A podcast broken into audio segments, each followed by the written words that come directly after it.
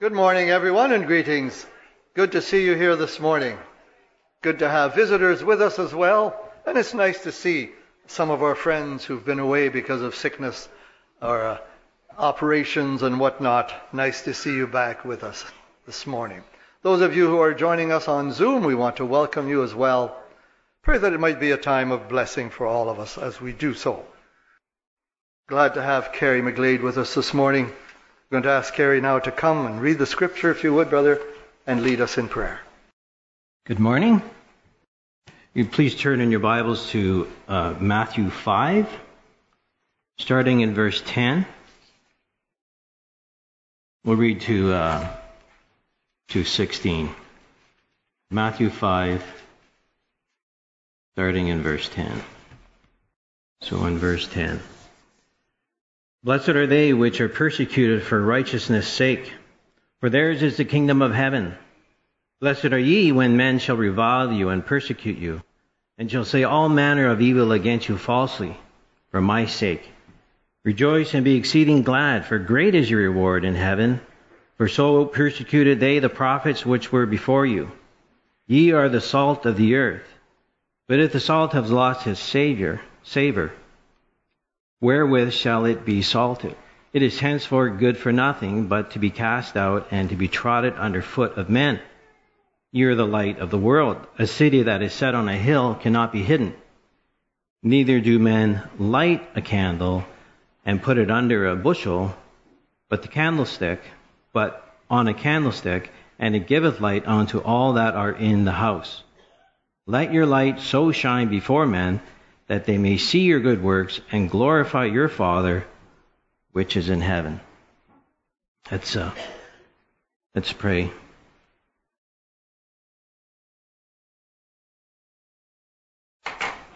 Lord God, we we thank you, Lord God, that we can come into the presence of the Holy of Holies, Father, through the blood of your Son.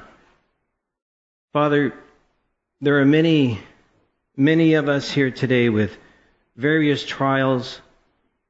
And as Rael was saying, you're chiseling away to make us fit for your kingdom. So, Father, help us, Lord God, to, to know that you have a purpose in these trials, Father. Help us, Lord God, to glorify you, even as it says in here, that our works might shine before men and that you might be glorified, Lord God. Father, we pray for the shut ins.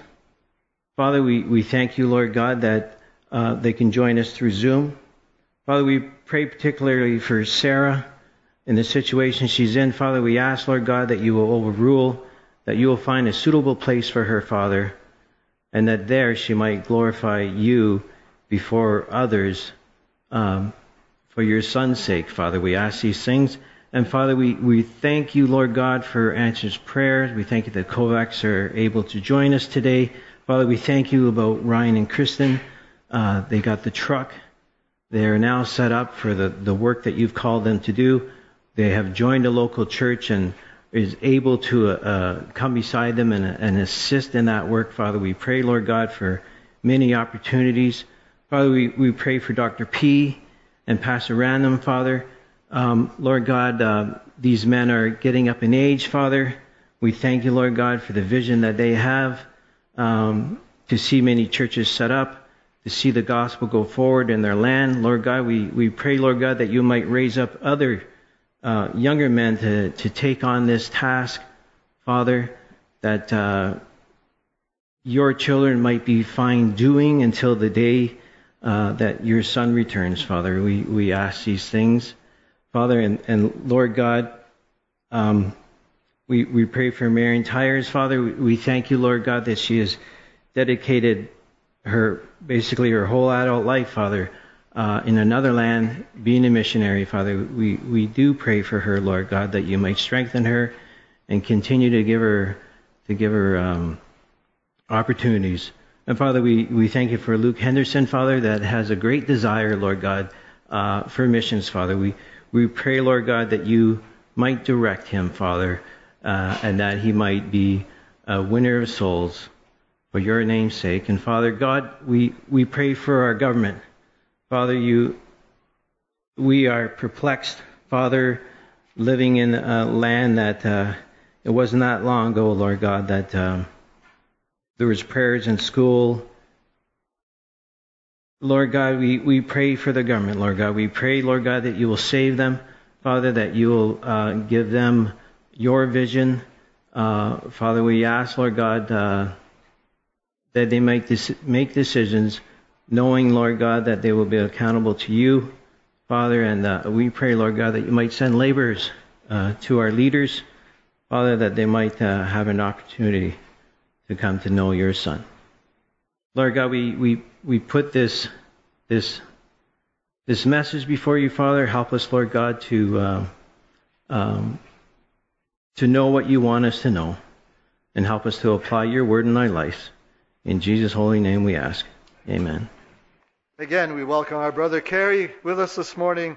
May the Lord bless as you open the word to us, brother. Thank you, Ariel. Well, we, and, or I, I said we, I titled the uh, message The Vision. Um, on our website, someone pointed this out that we have a vision.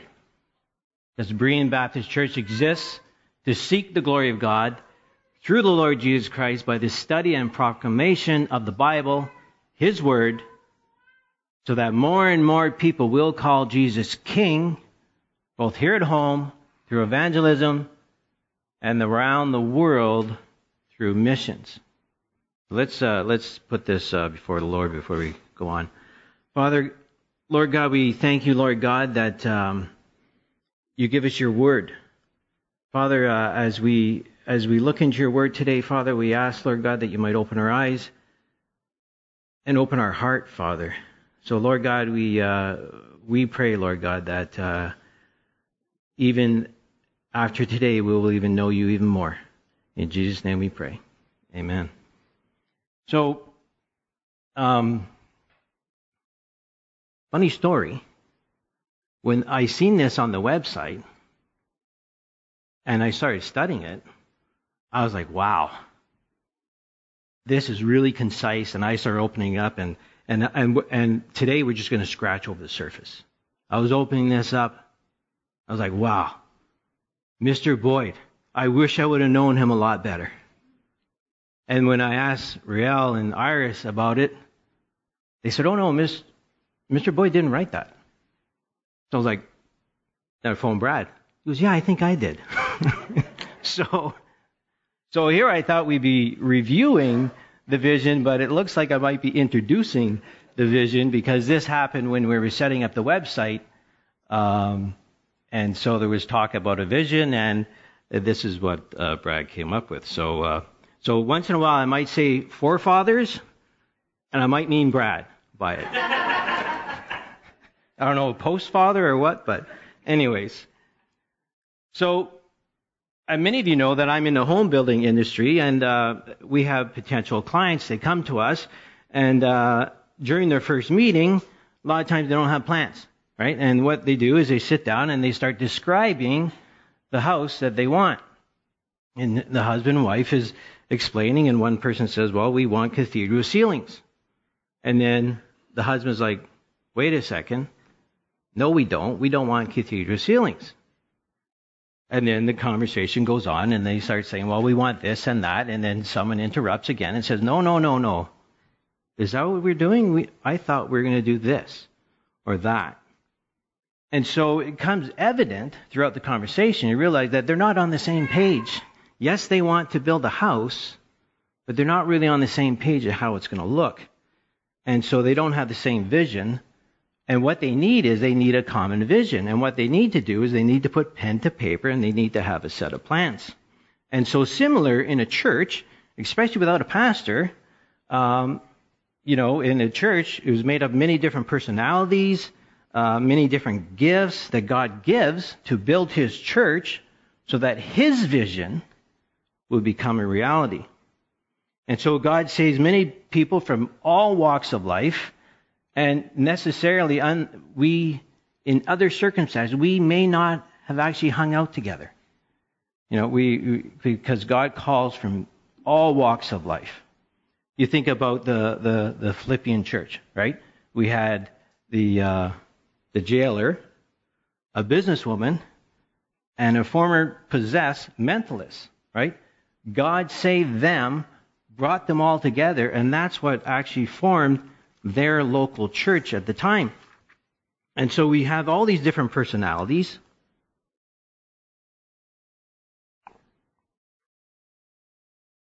And different personalities equals different visions, such as when clients come together and they know they want a house, but what's it going to look like? And so God gives us instructions of His vision of His church. And that's because we are bought by a price, right? We are not our own. And so we should aim for the vision of the church to be God's vision of His church. And so our vision should reflect God's plan for His church. You know, we're brought together through the cross, the resurrection, but how does that look? What is our purpose together? Corporately, what is our purpose? Of course, first, a church is not the building. You know, we're very blessed to have this building uh, so that we can all gather together. But the church is God's people. And so, corporately, what should our visions be? Now, I, here I have our forefathers, and I put in brackets Brad. He gave this some thought, and he put pen to paper, right? To remind this local church in Sudbury why we exist. So that we can all be on the same page. Now, house plans get a couple on the same page, right? But residential house plans are usually a general guide.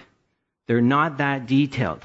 Um, you know, they you got the size of the rooms, uh, but it doesn't go into the cabinets. It usually says cabinets designed by others, um, and what kind of trim, what kind of baseboard. You know, you you can change your mind on the windows, all sorts of things. And so, it is a general vision, and this here is a general vision. All the details are not given. It's only 47 words, right? And it's trying to concise God's vision in one statement. And so the finer details we find, of course, we find the finer details in the Bible. Now, the first clue, and now I know this about our forefathers, is the name of the church, because Rael was there when they formed the church, and he told me why. Yeah, no one's getting that joke. By the way, the church is what, 80 something years old, so. Um, and so Berean Baptist Church, right? Berean Baptist Church. Now, this was from our forefathers. I know Mr. Boyd was involved in this because uh, I heard Brad tell us many times. Um, it was named after the account in Acts 17. Okay, so this is when Paul and si- uh, Silas they were in Thessalonica, and there was an uproar. So we would call that a riot. You know, the gospel had turned the city upside down, and the unbelieving Jews tried to turn it back, and it caused a big, a big uproar. Uh, and so uh, they didn't like the message of the salvation that Paul had brought. And so the, lo- the local converts, that local church, said, Hey, Paul, for your own safety, you should move on. And so that's what he did. He had moved on. Paul and Silas was sent to the next town. And they continued their mission, which was their vision to go through the land and see converts and set up churches. And when they came to Berea, they came to a different culture, right? The Bereans were willing to listen to what Paul and Silas had said, and then they went and they examined the scriptures. They made sure what Paul and Silas were saying was the correct message. Right? Before they believed, they tested it with the scriptures. They just didn't accept it blankly. They wanted to make sure first that it actually fit with the scriptures. And so the hope is that the culture of this local church will take on that attitude that the Bereans had that they will um, that they will aspire to this noble aspiration. Here it says that they, in verse 11, they were more noble than those in Thessalonica, right? They received the word with readiness of mind and searched the scriptures daily. And so that is the hope. That is why Berean is called Berean Baptist, because the hope is that we will dig into the scriptures and make sure what is being said is correct and that we would strive to know God's will and that we will test the teaching against the scriptures. Now, sometimes I make a mistake. Try not to let that get out too much, but sometimes I actually make mistakes. I've actually said things while I'm teaching and preaching only later on to realize, you know what, I was off on that. You might hear someone else teaching, or you might read something else and wait a second, what I said doesn't fit, right? And, but, but that's the whole point of examining the scriptures is that we will know God's will and that we will be correct in it. Okay? And that we will be sure of the truth of God. So, the next in the vision is to seek the glory of God. We exist to seek the glory of God. So, what does that glory mean? Glory, praise, honor, distinction, extended by common consent, renowned, worship, worshipful praise, honor, and thanksgiving, giving glory to God.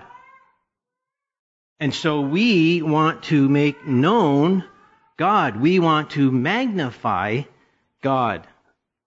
We want to point someone else away from us and point to God. We want to give the credit to God, right? We're, we're give credit where credit is due. And so we, our existence is to seek the glory of God, to magnify God, and to point Him away from us and point towards God. And so when we read in Matthew 5, what we read earlier, we were told to let our light shine like a city on a hill. Because a city on a hill cannot be hidden. You see it. You look up and you see it. And so you can't, you can't hide that. And we're also called to season the world. Why? To push the glory to God, to magnify God. We, Jesus tells us that the world might see our good works. Just like a city on a hill can't be hidden. And so our good works should be so obvious to others. And so when you hear someone say or describe about you saying you're honest to a fault, someone else might say, well, that's because he's from that city on the hill. The people on the city of the hill, they're honest to a fault. And that points glory to God. They might say, well, that's because he believes in Jesus. There's something different with him. Pointing the glory to God, to magnify God. And in Titus 3:8 says, This is a faithful saying. Right? I will thou affirm constantly that that which have believed in God might be careful to maintain good works. Why? Because it is good and profitable unto men. Right? That's what we should be striving for. We should strive to follow the Lord, fulfill our calling, which is be careful to maintain good works, right? Our desires from that point forward, once we're saved, should be the opposite of once we once were, right? Once we were being in shame unto the Lord, and now our life should bring glory to the Lord. And even Paul gives a short list in Titus again of these good works, right? Don't speak evil of anyone. Don't be brawlers. Be gentle. Showing meekness unto all men, right? Power under control. That meekness unto all men is power under control. Why? Because sometimes we were foolish, we were disobedient, we were deceived, serving diver lusts, right? We were given over all sorts of pleasure and lust, living with malice, and be hateful, hating one another. And so, to glorify God, our good works should be the opposite of verse 3, right? That's our nature, But now we're called to glorify God in our good works. And so others might see this and it might get them thinking. It might get them thinking and wondering about the truth. They might be wondering about God. If they see your good works and they knew when you were different before and they see a change, it might actually get them to start wondering could this be true? When we were young Christians, our family was put under a great trial. And a friend, an employee friend of mine, he said to me, because he's seen the trial we're under, and he said, How can you follow a God that does that to you? Paraphrase, curse God and die. That's what he was saying. Paraphrase. Well, that led to an opportunity to witness to this man. I can't. I couldn't leave. I told him I just can't do it. So that led to an opportunity. So the good works, he was perplexed why I would continue to serve a God while under a, such a great trial. And he recognized the sovereignty of God and said it was from God. Another man once told me that he had a, a, position of authority at work where he hired many people and he preferred to hire Christians. He wasn't a Christian. It sounds like he's a Christian now. Many years later, he's professing Christ. But at the time, he said, I prefer to hire Christians because they're better employees. And they should be. We should be. According to the Word of God, we should be better employees. And so he noticed a difference, right? And it points to glorify God. And in his life, God had used that to call him to himself. And now this is our, which leads to the next part of the vision. Through the Lord Jesus Christ, by the study and proclamation of the Bible.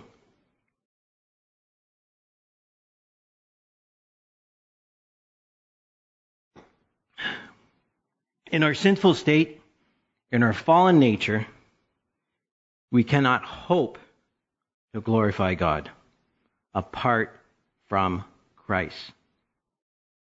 It all starts with the Lord Jesus Christ. He is at the center of glorifying God. We cannot do it without Him. Why? Well, Romans tells us there's none that seek God. No one seeks God. Period.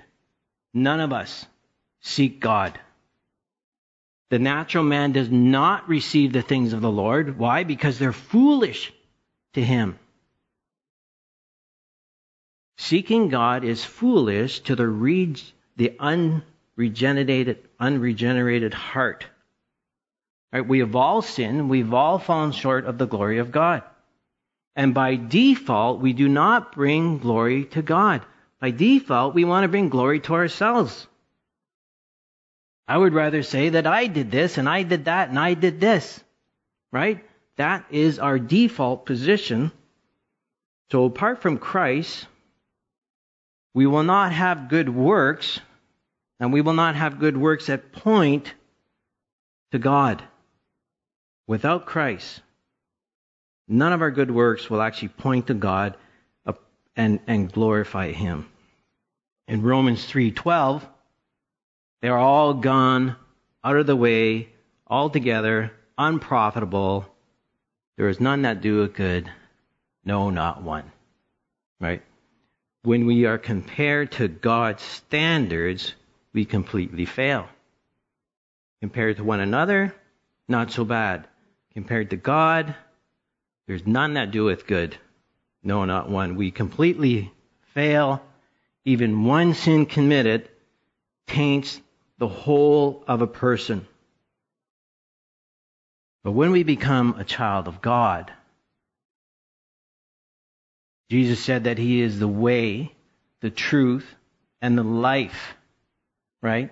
That's how you become a child of God. You come through Christ and the finished work on the cross, what He has done. And we are then adopted into his family. We belong to Jesus. I think that was one of the songs we read that he is our friend. We are called the friend of Christ. We are now called the brother of Christ. He is our captain. He is our high priest. He is our savior. He is our king. He is Lord of lords. And we get to be his friend. We get to be his brother. And so we are made into citizens of heaven, which we see in Philippians. We're made into the citizens of heaven by the blood of Christ. Once, like the thief on the cross, we, we railed against him. Even the thief on the cross that got saved, I believe it's in Mark, says that he previously railed against Christ. And so we were like that. But somehow God got us to come to our senses and we publicly, we publicly confess Christ, right? We switched sides. We crossed over and we embraced Christ. We crossed over from darkness into a great light. And now our good works should be motivated to please God we should now be motivated to bring him glory. The glory that he deserves and the glory that he will not share. And so the Bereans exist to seek God's glory, right? Through Jesus Christ, by his Son, by the study and proclamation of the Bible.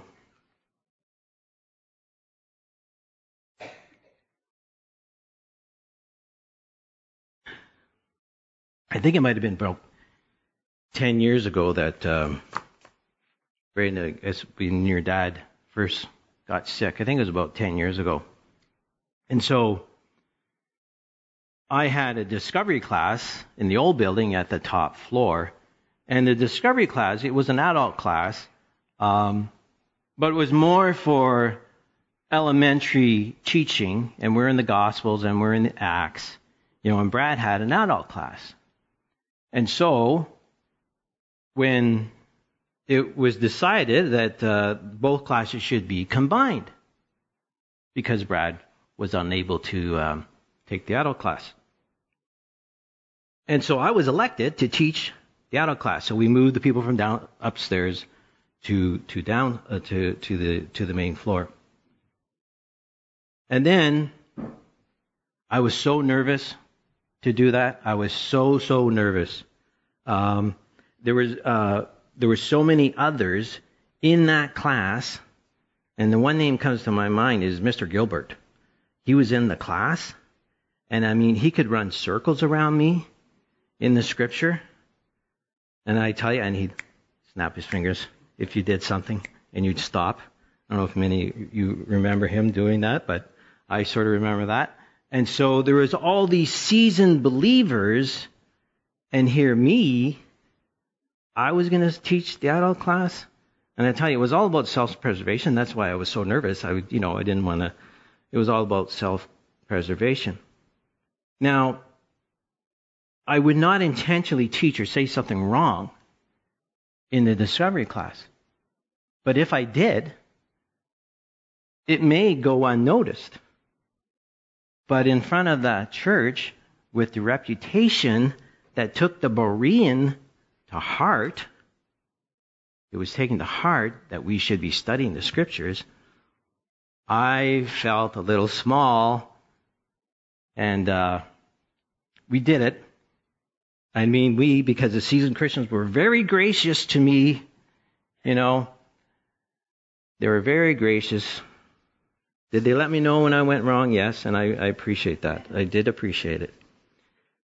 And so this church had a reputation of studying the Word of God and making sure it was correct, like the Bereans. Why? Not that we're better than anyone else, but we see in the scriptures that it's noble. So that's a noble aspiration. God thinks that's noble. And so we try to glorify Him by studying the Word of God.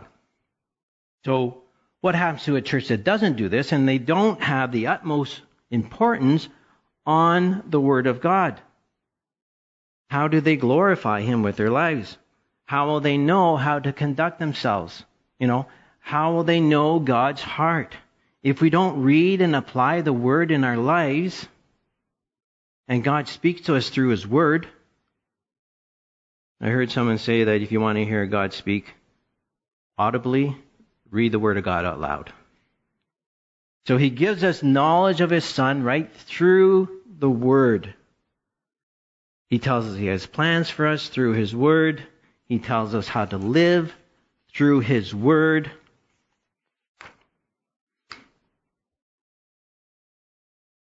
Second Timothy 3:16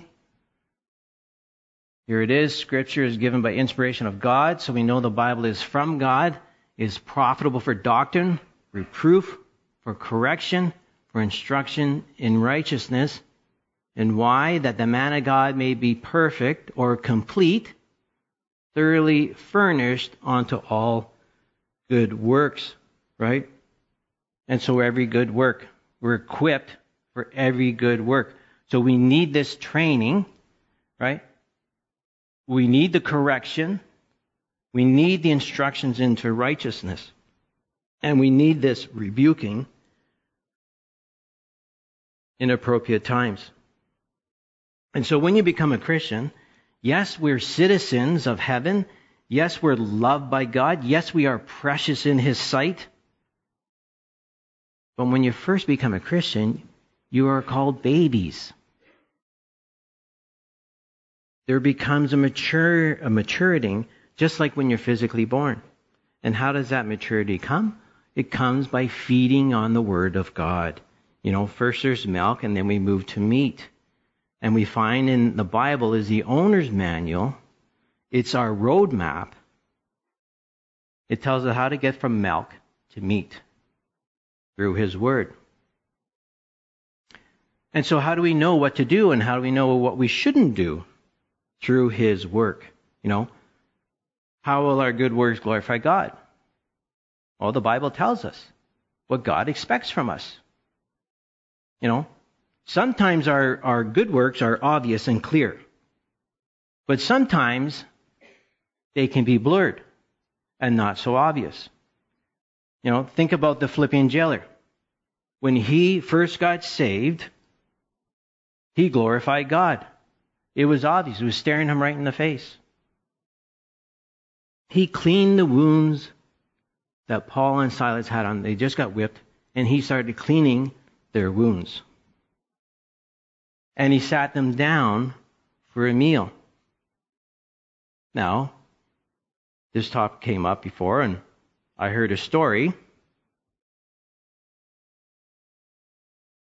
that not sure when it was, but I heard the story.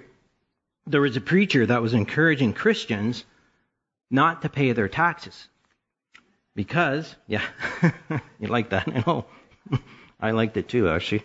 Um, to withhold their taxes. Why? Because they said that the preacher was saying, well, listen, they're using that money for something that clearly goes against God's law.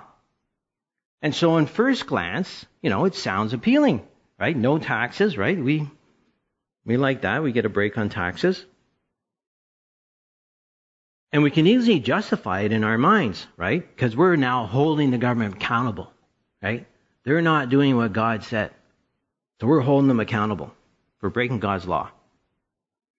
But then we read, render unto Caesar what is Caesar's. Okay, that probably means we should pay taxes. And what we read earlier in Titus, right? We're called to be lawful citizens under the authority of the government, to be lawful. And then we think about, well, what happens when we pay our taxes? You let go of it, right? It's no longer your money. No longer your money. And so we pay our taxes. And how do we know that? Well, by studying the Word of God. Because sometimes it can be a little blurry, and we look into the Scriptures. We say, okay, government has authority over us. And we figure out the problem and then we say, okay, we pay our taxes. Now, we still proclaim, right? Therefore, proclaim the Bible, proclaim the truth, proclaim God's word. Proclamation is a public or official announcement, especially when dealing with a matter of great importance. And so Brad put that word in there because it's a matter of great importance. We are called to preach in season, out of season. We are called to tell others about Jesus Christ. There's hope in this life and even hope for the next life. And we see in the Bible that you know, in the Philippian jailer, sorry, the Philippian jailer was in a desperate situation. He was about to take his life. And he was in a desperate situation, and what did he what did he say? What must I do to be saved? And they said, Believe on the Lord Jesus Christ, and thou shalt be saved. And so Paul was given an opportunity by God to preach the gospel. The only true hope of mankind, and the jailer and his entire family were saved for an eternity, and someday we get to meet them. And straightway, as I mentioned earlier, he glorified God. He took them and washed their wounds. He glorified God in the capacity that a babe in Christ could do. That's what he did. He did the opposite of what he would normally do. I'm sure he had whipped people. I don't even know if he maybe he whipped them. We're not told. But he did the opposite of what a hardened jailer would normally do. And so we can't help when we read this but to give glory to God. Right? Paul and Silas, they were being persecuted, whipped, thrown in jail for preaching the gospel. Thrown in jail for preaching the gospel. Let's call that out of season preaching. And what did they do? They sang praises in the dungeon, or I can imagine it was some kind of dungeon, you know. But God had a plan, right? God was about to call the jailer and his entire household to himself. God had a plan. And God gave that opportunity to Paul and Silas. And they preached to that man.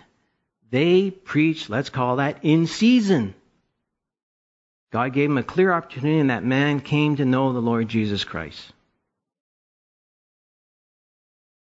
And so the gospel is of grave importance. Whatever we do with Jesus would determine the very state of your own soul. You know, so we are called to proclaim great importance the gospel. We're called to proclaim this.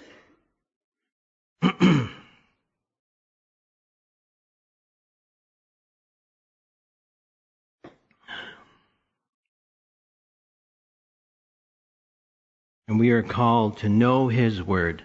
Study to show thyself approved unto God, a workman that needeth not to be ashamed, rightly dividing the word of truth. Sometimes we're asked tough questions. And if you study to show yourself approved unto God, you will not be ashamed because you can rightly divide the truth. And so we're called to know Him, we're called to proclaim Him to others.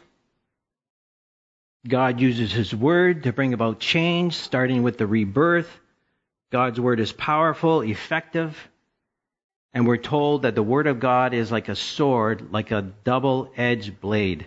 You know, sometimes God will reveal to a sinner in need the truth of the scriptures.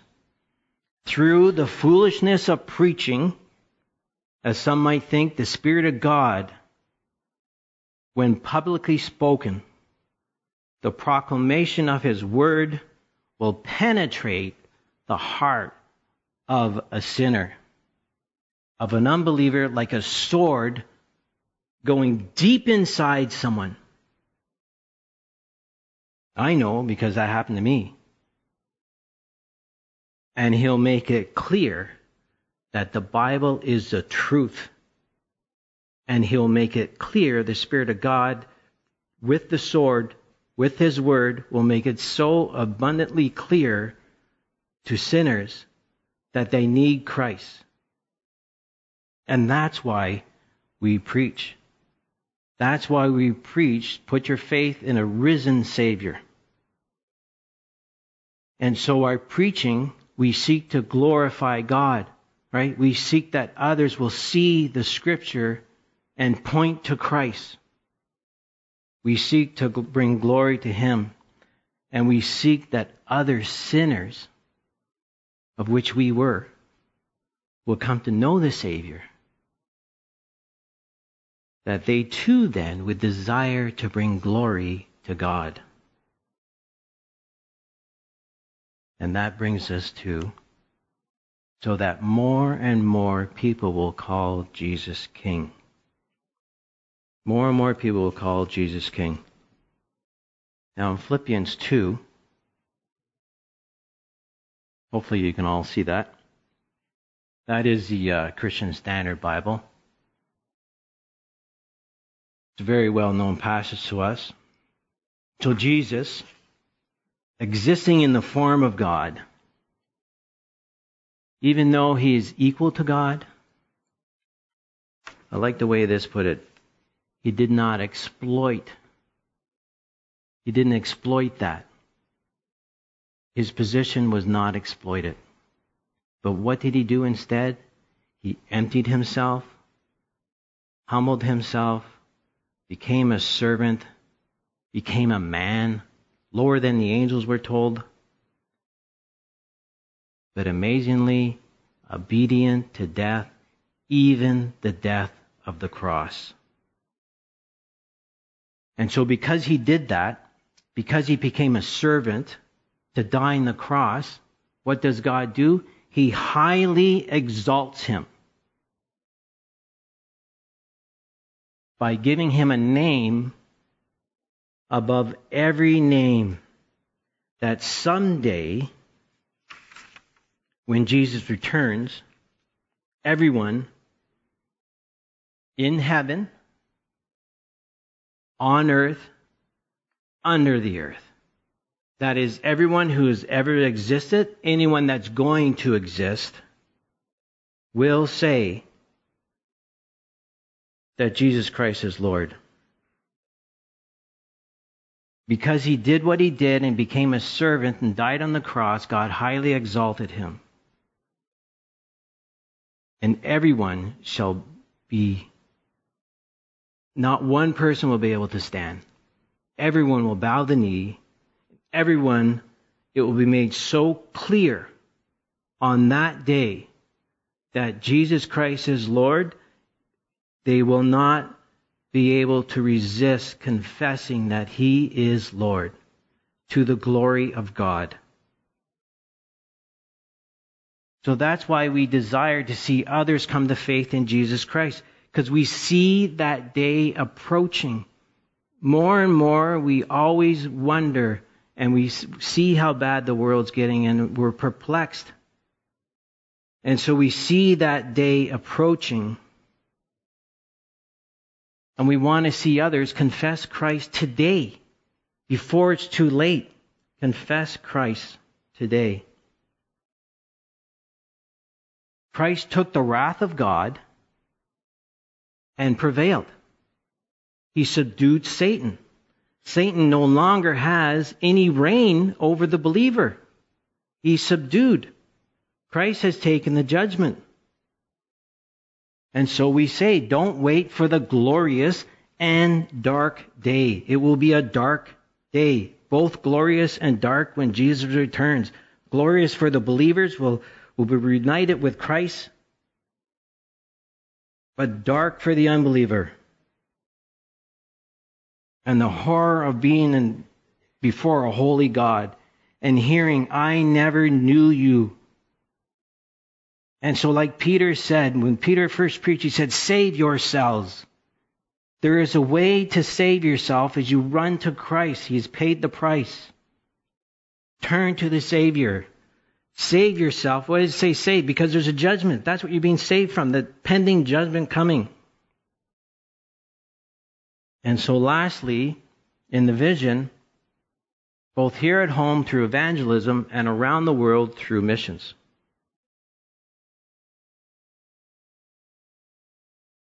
This, of course, is the Great Commission. But ye shall receive power after that the Holy Ghost is come upon you, and ye shall be my witness unto me both in Jerusalem and all Judea and in Samaria and upon the uttermost parts of the world. The Great Commission. The Spirit of God gives us power. He empowers us. He prompts us to tell others. He gives us the, the, the desire to tell others. He gives us the desire to obey God. And we in a church should be actively involved in missions. You know, this is the Great Commission. That the world might come to know the Savior. And that the world might submit to our King. Our Lord, our God. Not our God. God. Period. Submit to God. And it starts where you are. Where are we? We're downtown, right? We're in the Donovan. So corporately together, this is our neighborhood, right? These are our neighbors. And so corporately together, we are called now to witness. And our desire is that Berean will be a house or a city on a hill, and that all others will see it. And they might want to come up to this city on the hill, and that the gospel from there will go forth. And here, in your neighborhood first, Judea and Samaria.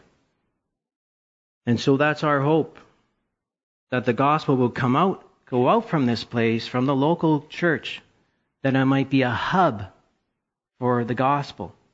That it might be like a shipping hub where all goods go to one place and then they get spread out to northern Ontario. That should be the hope of churches. That the gospel would go out, both corporately and together. You know, it might go out to New Sudbury from here. It might go, go out to the South End. It might go out to Azilda. It might go out to Valley East. It might go out to Parry Sound, another province, and throughout the world. And that's why, you know, we, we had a discussion about missions and we thought, you know what? Let's keep a mission budget. Why? It's important because it makes us think about missions because of the Great Commission. And we can be involved in that through our prayers and helping. Of course, the gospel going out takes laborers. It takes more than one person to do. So as the opportunity arises, both as we go in our daily routine and both corporately, we should be thinking about these things. So, the vision. Is it something? Oh, all right, I have one more slide. I thought I did, maybe not. Is the vision from God? Does it fit? You know, it's on our website, so you guys want to take a look at it? Take a look at it and then uh, see if it fits our church. Let's pray.